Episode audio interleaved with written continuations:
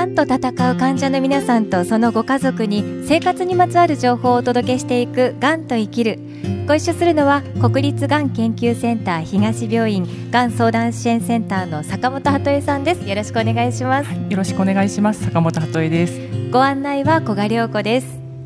さあ今回は前回に続きまして千葉県柏市にある三井ガーデンホテル柏の葉パークサイドからの公開収録をお送りいたしますでは早速今回のゲストご紹介いたします。国立がん研究センター東病院先端医療科医長の久保木康俊先生です。よろしくお願いいたします。よろしくお願いいたします。はい久保木先生先端医療科ってね坂本さんすごいもう、うん、本当に東病院で先端医療科っていうとものすごいことが行われてそうなんですけど。はいあのもともとはね消化器、そうですね、消化管内今今もそうですけども、あの、大腸がんとか胃がんを中心に見ている、えー、まあ、いわゆる腫瘍内科医という内科ですね、薬物、抗がん剤を使う内科医ではあるんですけれども、ええ、先端医療科っていうのは、要するにあの、いろんな診療科でできることではなくて、え、まあ、どんながんの方でも、もしその診療科で難しい治療とか、はい、まあ、そういったものがあった場合に、新しい治療として提供する診療科として、もう5年、6年前に立ち上がった。うん診療科になります。今この名前を付けたような病院が少し増えてきてはいるんですけども、ね、一応僕が知る限りがんセンターが初めてかなというふうに思っております。そして久保木先生と坂本先生はなんだかとても仲良しな雰囲気があるんですけれども。そうなんですよね。あのものすごく実はですね本当にちょっと家族ぐるみで、あのはい、家族も共通の知り合いがいたりとかですね、そういうことがあったりとかあとですねいろんな先生がうちの病院100人近くいたりするんですけど、はい。そういう中でもですね久保木先生とあのご一緒することすごく多くて、でご一緒させていただくとですね非常にこうお医者さんなんだけども患者さんの生活のこととかあのご家族の状況のこととかすごく患者さん側のことをですねこう生活面のことも含めて気にかけてくださる先生ということで、よくですねあのがん相談支援センターに夕方いらっしゃって、はい、私と3 4 0分あでもないこうでもないっていろいろ話して。でね、明日からその患者さんの対応どうしようかっていうことをこういつもこう対等に、はい、会話してくださる先生っていうこともあって、でそんなやり取りを何年も繰り返しているうちにこういう雰囲気になりましたよね先生。ねはい、ではですねそんな久保木先生に今日は最新の知見についてお話を伺います。あの知見っていうと医療関係者ではない立場の人間にとっては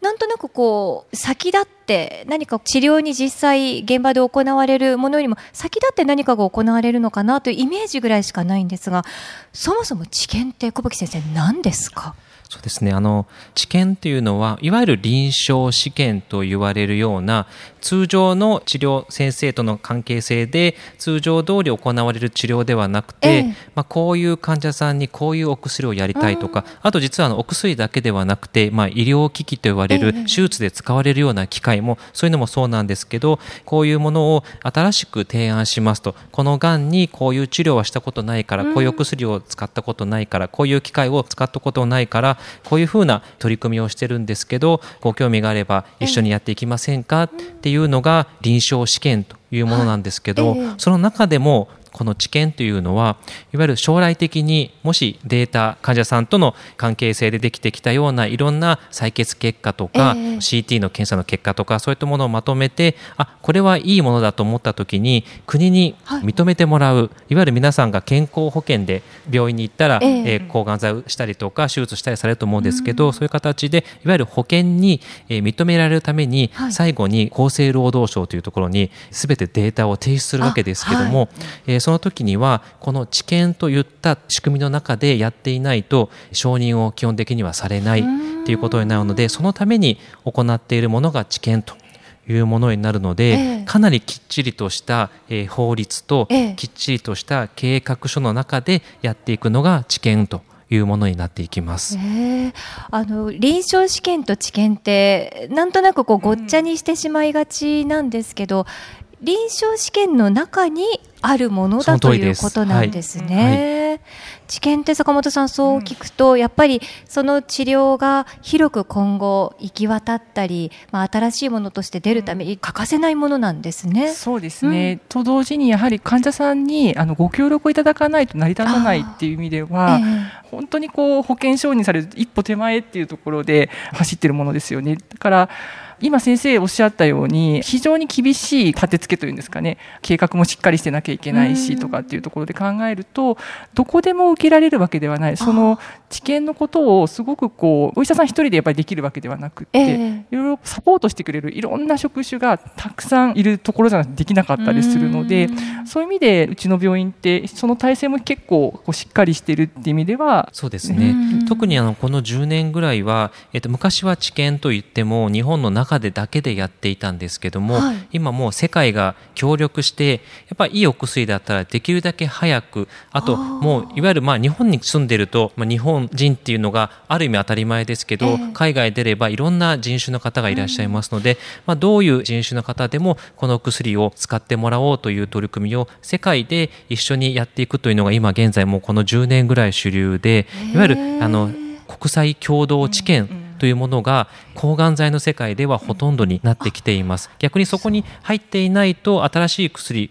が日本でなかなか使えない。アメリカではやっているけども日本では使えない。アメリカでやっている試験に日本人が参加できないということになるのでやっぱりこの国際共同治験という中に日本が入っていかないとなかなか日本の患者さんにいい治療が提供できないということで、まあ、それで今この10年ぐらいやっていてそうなるとかなりやっぱりサポート要するに患者さん自身に説明するときにはもちろん日本語で説明して日本語で全部説明文章も書いてあるんですけど実際やるときには僕らは後ろでもう全部英語だったりとか、あのいろんなデータの入力を本当にすぐ患者さんがその日来て帰っていったらその日のデータをすぐ、えー、入力しなきゃいけない、あの今はもう全部パソコンで入力する時代、昔は紙に全部今日の採血結果で白血球が6900とか書いてあるんですけど、今はもう全部データを入れる時代になっているのでそういったものを全部入れてくれる人たちも必要になってくるので、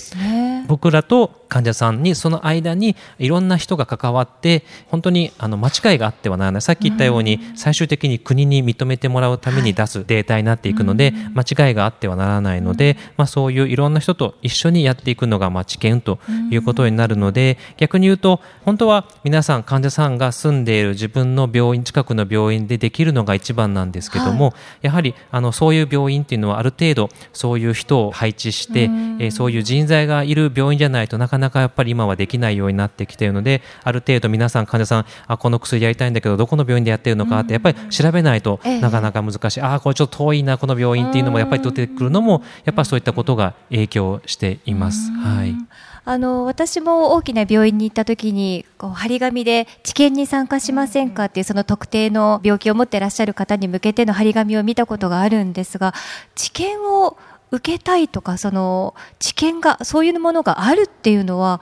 どうやったら情報ってキャッチできるんですか、うん、基本的にはあの治験をやってる病院のホームページに行けば、ええ、一応出てはいるんですね。基本はでもホームページってそういうレベルなんですね、はい、出ていくんですけど、え、病院によってはやっぱりすごく分かりづらかったり、うん、なんか難しいことがバーって書いてあって、うん、これは私入れるのかしらって、みんな思ったりあと病院に問い合わせるのもやっぱり少し勢いがないとそうですよ、ね、あの難しかったり電話したけど繋がらないまあじゃあもう諦めるかみたいになったりするので正直言ってホームページももっともっと良くしていかないといけないし、ホームページに行かないとわからないっていうのはあまり良くないんじゃないかということで、一応僕らもこの病院だけじゃないですけど、えまあ、先端僕ら先端医療科ってそういう主に新しい薬を患者さんにやっぱり提供してあげたい、はい、なのやってはいるけども、うん、そういう患者さんが参加したいって言ってくれないと、うん、えそれはできないのでやっぱ患者さんに来てもらうというやっぱり努力も僕らは必要で、えなんかがんセンターだからただこう座って待っとけばみんな患者来るだろうと思われるかもしれませんけど、うん、全然そんなことはなくて、やっぱり患者さんとしてはやっぱ情報が足りないんだなっていうのをすごくあ。のこの数年ひしひしと感じているのでちょっといろんな方と協力しながら、あのどうやったら患者さんが情報をキャッチしてでこの治療をやってみたい、まあ、できなくてもいいからとりあえず話は聞いてみたい。その上でできるかどうか、やれるかどうか、あとちょっと遠いけど通ってみたいと思うかどうかって決めてもらう、決めるのは患者さんなので、まずは話をするというところから始まると思っているので、まあ、その入り口をどのように患者さんに見せてあげればいいかっていうのを今いろいろ試行錯誤しながらやっています。ただ結構そんなに簡単なことじゃないなっていうのは、あのすごく感じではいます。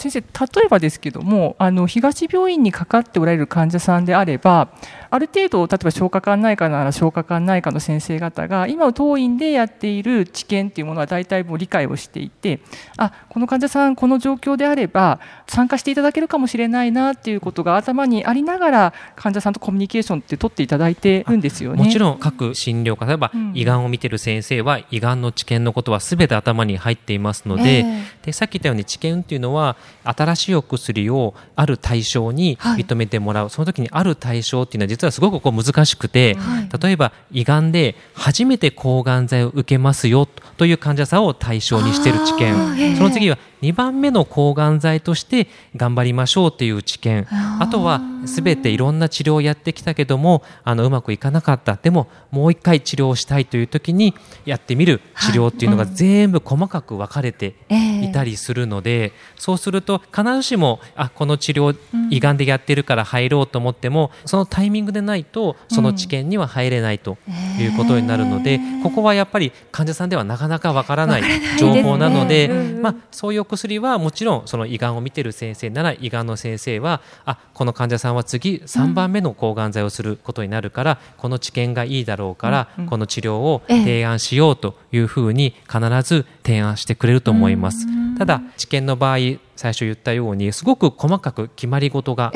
あるので、要するに新しいお薬なのでもちろん効果もすごく期待はしたいけれどももしかしたら副作用が強く出るかもしれない。で今皆さんが保険で使っているお薬はもう何万人何十万人という患者さんの中で出てきた副作用のデータがあるので、はい、患者さんに説明ができるんですね。あのもしかしたらこういう副作用が出るかもしれないよって説明できるんですけど治験の場合には場合によってはたかだか10人とか数十人100人っていう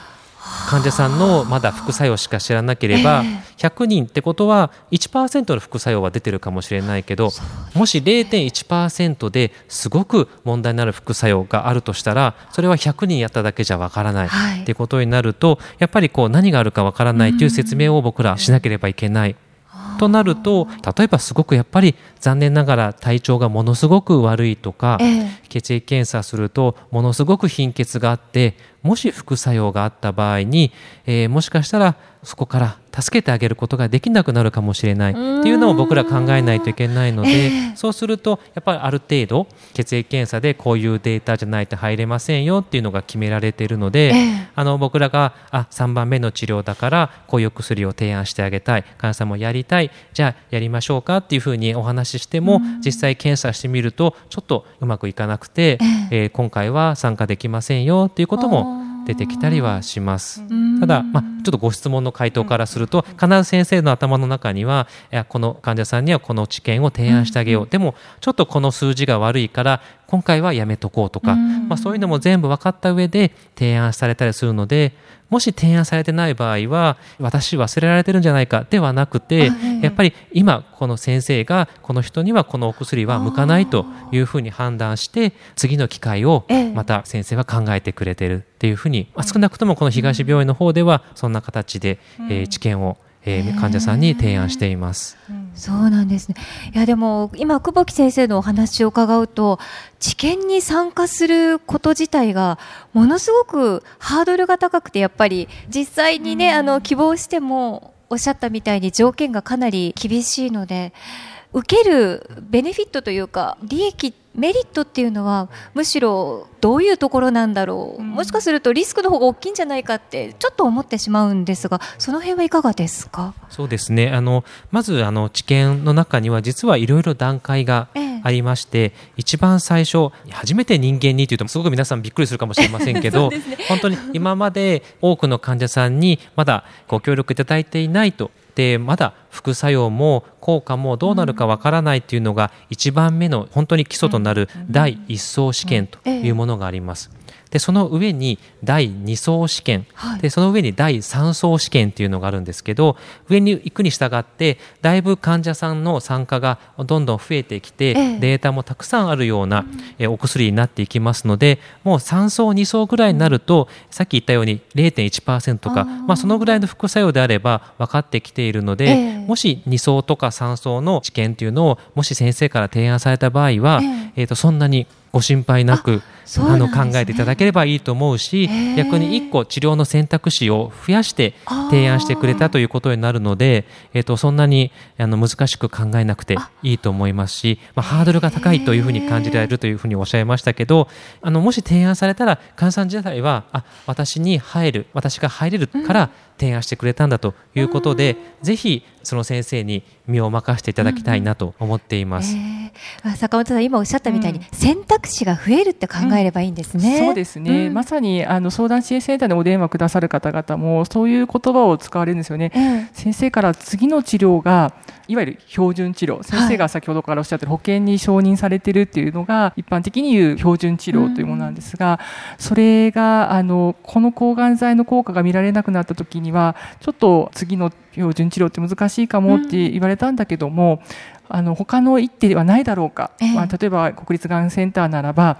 治験をたくさんやってるみたいだしどうでしょうか？なんていうねご相談電話たくさん来るんですよね。うん、であのそういう方々にあの時にねセカンドオピニオンなどでアクセスしていただいて、うん、あの先端医療科にアクセスしていただくことでやっ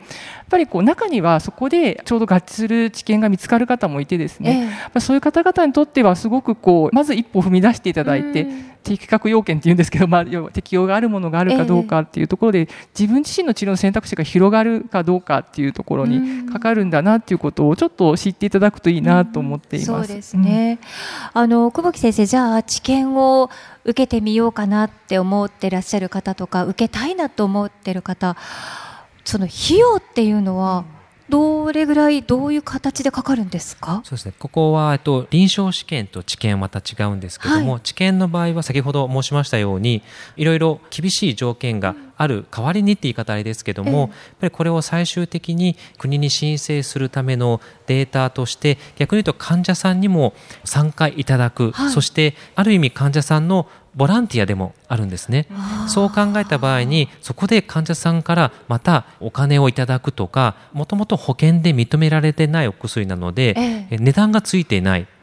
ていうのもあります。なのでこれをいわゆる自由診療とも言うんですけども、一般的にこう自由診療というと病院でお金が決められたりするんですけど治験の場合には本当にあのそれはまだお金がついていない、うん、そして患者さんとしては、まあ、やってみようという意思で、えー、参加いただくと自由意思で参加いただく治療になりますのでここに関してはお薬の値段がないということでお薬の値段はかかりません。あ、かからないんです、はい。えー、プラスしてこれはあの治験にもよるんですけども、はい、決められた検査もしてもらったりとか、はい、まあ、通常あの抗がん剤ので通ってくる場合1週間に1回、2週間に1回、うん、3週間に1回って決められて、僕らが検査で見たい数字を入れていったりしてもらうんですけども、えー、治験の場合にはあの必ずしも普段見てないような検査もしていきます。えー、見て見ないような血液検査もしていかなければいけないので、えー、あのこれもやっぱり患者さんのご協力の上で。うんやることになるのでいわゆる血液検査とかがんの場合だと抗がん剤が効いてるかどうかを評価しないといけない、えー、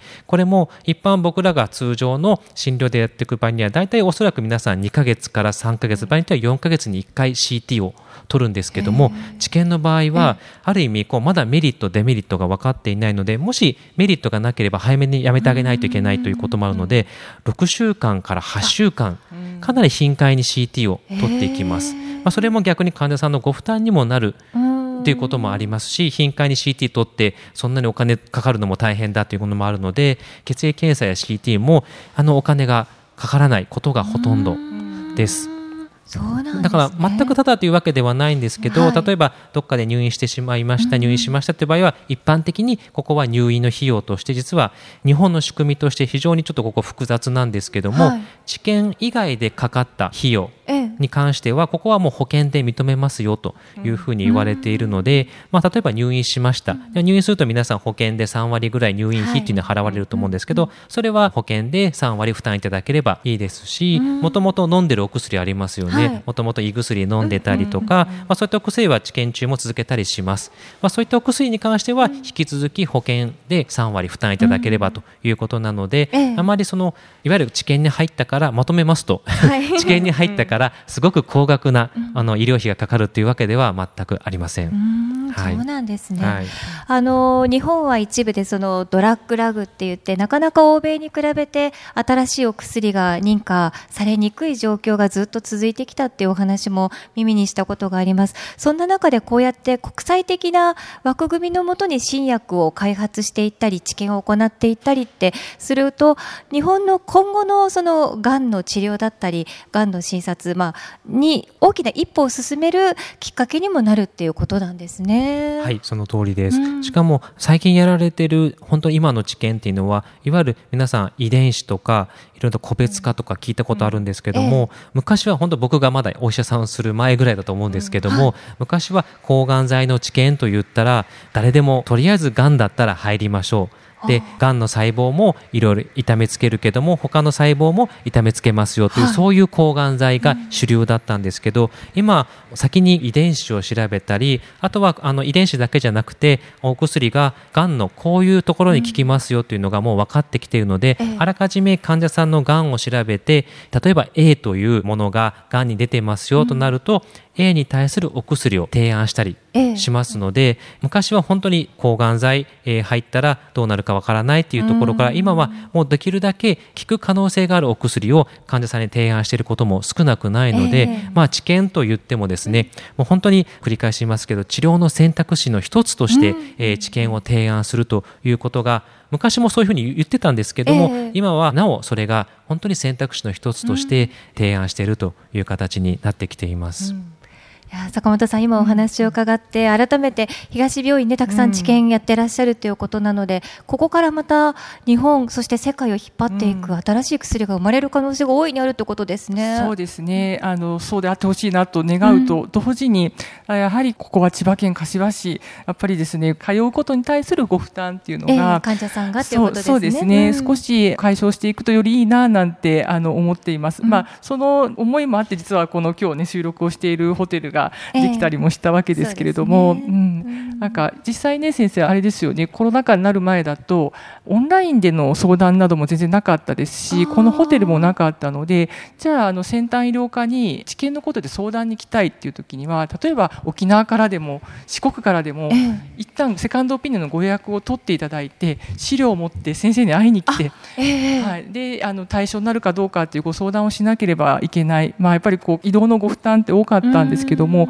今先生少し変わりましたよねそのあたり。そうですね、うん、特にあの、まあ、治験というものをまず、えー、ハードルが高いというふうに思っている患者さんも少なくないですし、うん。えー、最初言ったように話を聞いてみないと参加できるかわからないし自分が参加したいと思うかもわからない、うん、まあ、そういう段階で本当にお金と時間と、なかなか皆さん一人でも来れないから家族と一緒に来るって場合に、ね、交通費も宿泊費も倍になります、それで来てもしいや難しかったとか入りたくなかったのと本当になんかもう疲労感、徒労感しか残らないっていうことになってしまうので、今あのオンラインという形が本当にコロナ禍もあって、本当にうまくこうはまったというか、そういうこともあって、今もうあの皆さんもうどんなお年の方でももうパソコン、うん、僕最近本当どんなおじいちゃんでも最近はもう使えるんだと思ってすごいあのパソコン、はい、ウェブでこういうふうにお話しして、えーで実際そこで治験に入りたいと言われた場合は来てもらわなきゃまだ困るんですけどもまず話聞いて参加したいと思ってもらえたら患者さん自身も、まあ、ちょっとお金と時間かかるけど行こうっていう気持ちになれると思うのでえーうんでね、やっぱそこで一つハードルさっき言われたハードルというのは1個、もしくは2つ遠い患者さんにとっては取り除くことができたかなと思いますけど、このオンラインやってますというのもなかなかまだ周知できてないところもあって、そういうところもまたやっていかなきゃいけないなというふうに思思っています。はいあの我々の病院ではそのオンラインのセカンドオピニオンのことをオンラインがん相談という名前で表記してるんですね、はい、中身としては実はセカンドオピニオンです。からもし当院でそういったオンラインを使ったセカンドオピニオンを利用してみたいなっていう方は、ええ、病院のホームページでオンラインがん相談のタブをクリックしていただくと、え、もう予約自体もですねどこが空いてるかも見れちゃうんですね。そうなんですね、はい、もちろんねあの先端医療科も枠がありますので、うんうん、そちらご活用いただくといいと思いますし当院以外のところでも今オンラインのセカンドオピニオン結構普及してきてますので、そういった場所に関してもホームページ検索していただくかもしくはあのいわゆる拠点病院であればがん相談支援センターに問い合わせていただくと、ね、はい、情報を得られると思います。はいやっぱりねなかなかじゃあどこでどんな治験やってるかとか、うん、どういうふうにじゃあオンラインで相談するにもどの先生にオンラインで相談すればいいのかっていうのもなかなかわからないと思うのでそこはまずがん相談支援センターに連絡して相談してみるっていうところからがいいかもしれませんね。うん、千葉県柏の葉にある国立がん研究センター東病院の敷地内に病院連携宿泊施設三井ガーデンホテル柏の葉パークサイドが開業しました。がん治療経験者医療関係者の方々からのご意見を反映し客室にはご要望の多かった電子レンジペットボトルオープナーなどを設置。浴室洗面台入り口には治療中の筋力低下に備えて椅子をご用意しました。館内は24時間ケアスタッフが常駐し国立がん研究センター東病院と連携しながらご宿泊時の急な体調変化をサポートします。またそれぞれの方の体調に合わせたお食事を提供するレストランをはじめ木のぬくもりが感じられくつろげる空間で安心して治療に専念できるよう皆様をお迎えいたします。詳しくは三井ガーデンホテル柏の葉パークサイド公式ホームページをご覧ください。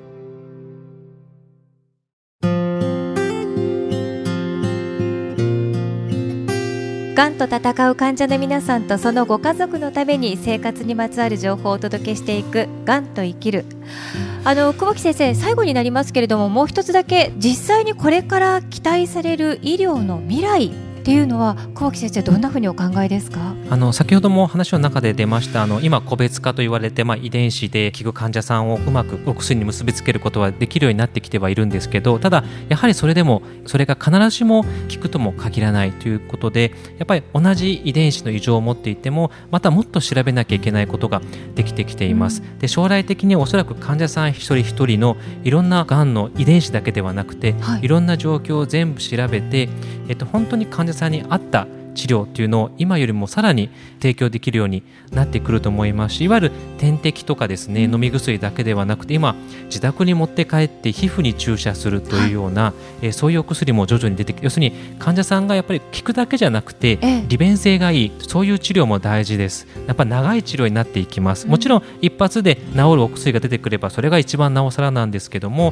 まあ、そうでない場合に長くがんと付き合っていくというふうになった場合にはやっぱり利便性がいいということが大事なので、より利便性がいいとかですね。あとは患者さん個人個人に合ったそれをカスタマイズして、まあ、治療を提供する。あとは海外では少し進み始めてますけども遠隔治験といって必ずしも毎回毎回病院に来なくても、ええ、いわゆるさっき言ったように治験なのでかなりきちっと来てくださいという条件は決まっている中でも、はい、その中の一部を自宅の近くの病院で見てもらうとかあえ、あとはオンラインがん相談ということで最初の説明はオンラインでできてますけど、まあ、その後の話し合いとかですね、うん、あとデータを送ったり送ってもらったりというのもまだまだ病院に来てもらわなきゃいけないんですけどそういったものをできるだけオンラインにしていこうという取り組みが海外では始まっているので、日本は法律の問題があって少し遅れていますけどそれも利便性、患者さんの利便性で、えー、もちろんとても危ないかもしれない治療するときには病院に来てもらいますけどそうじゃないときは家にいながら治療ができると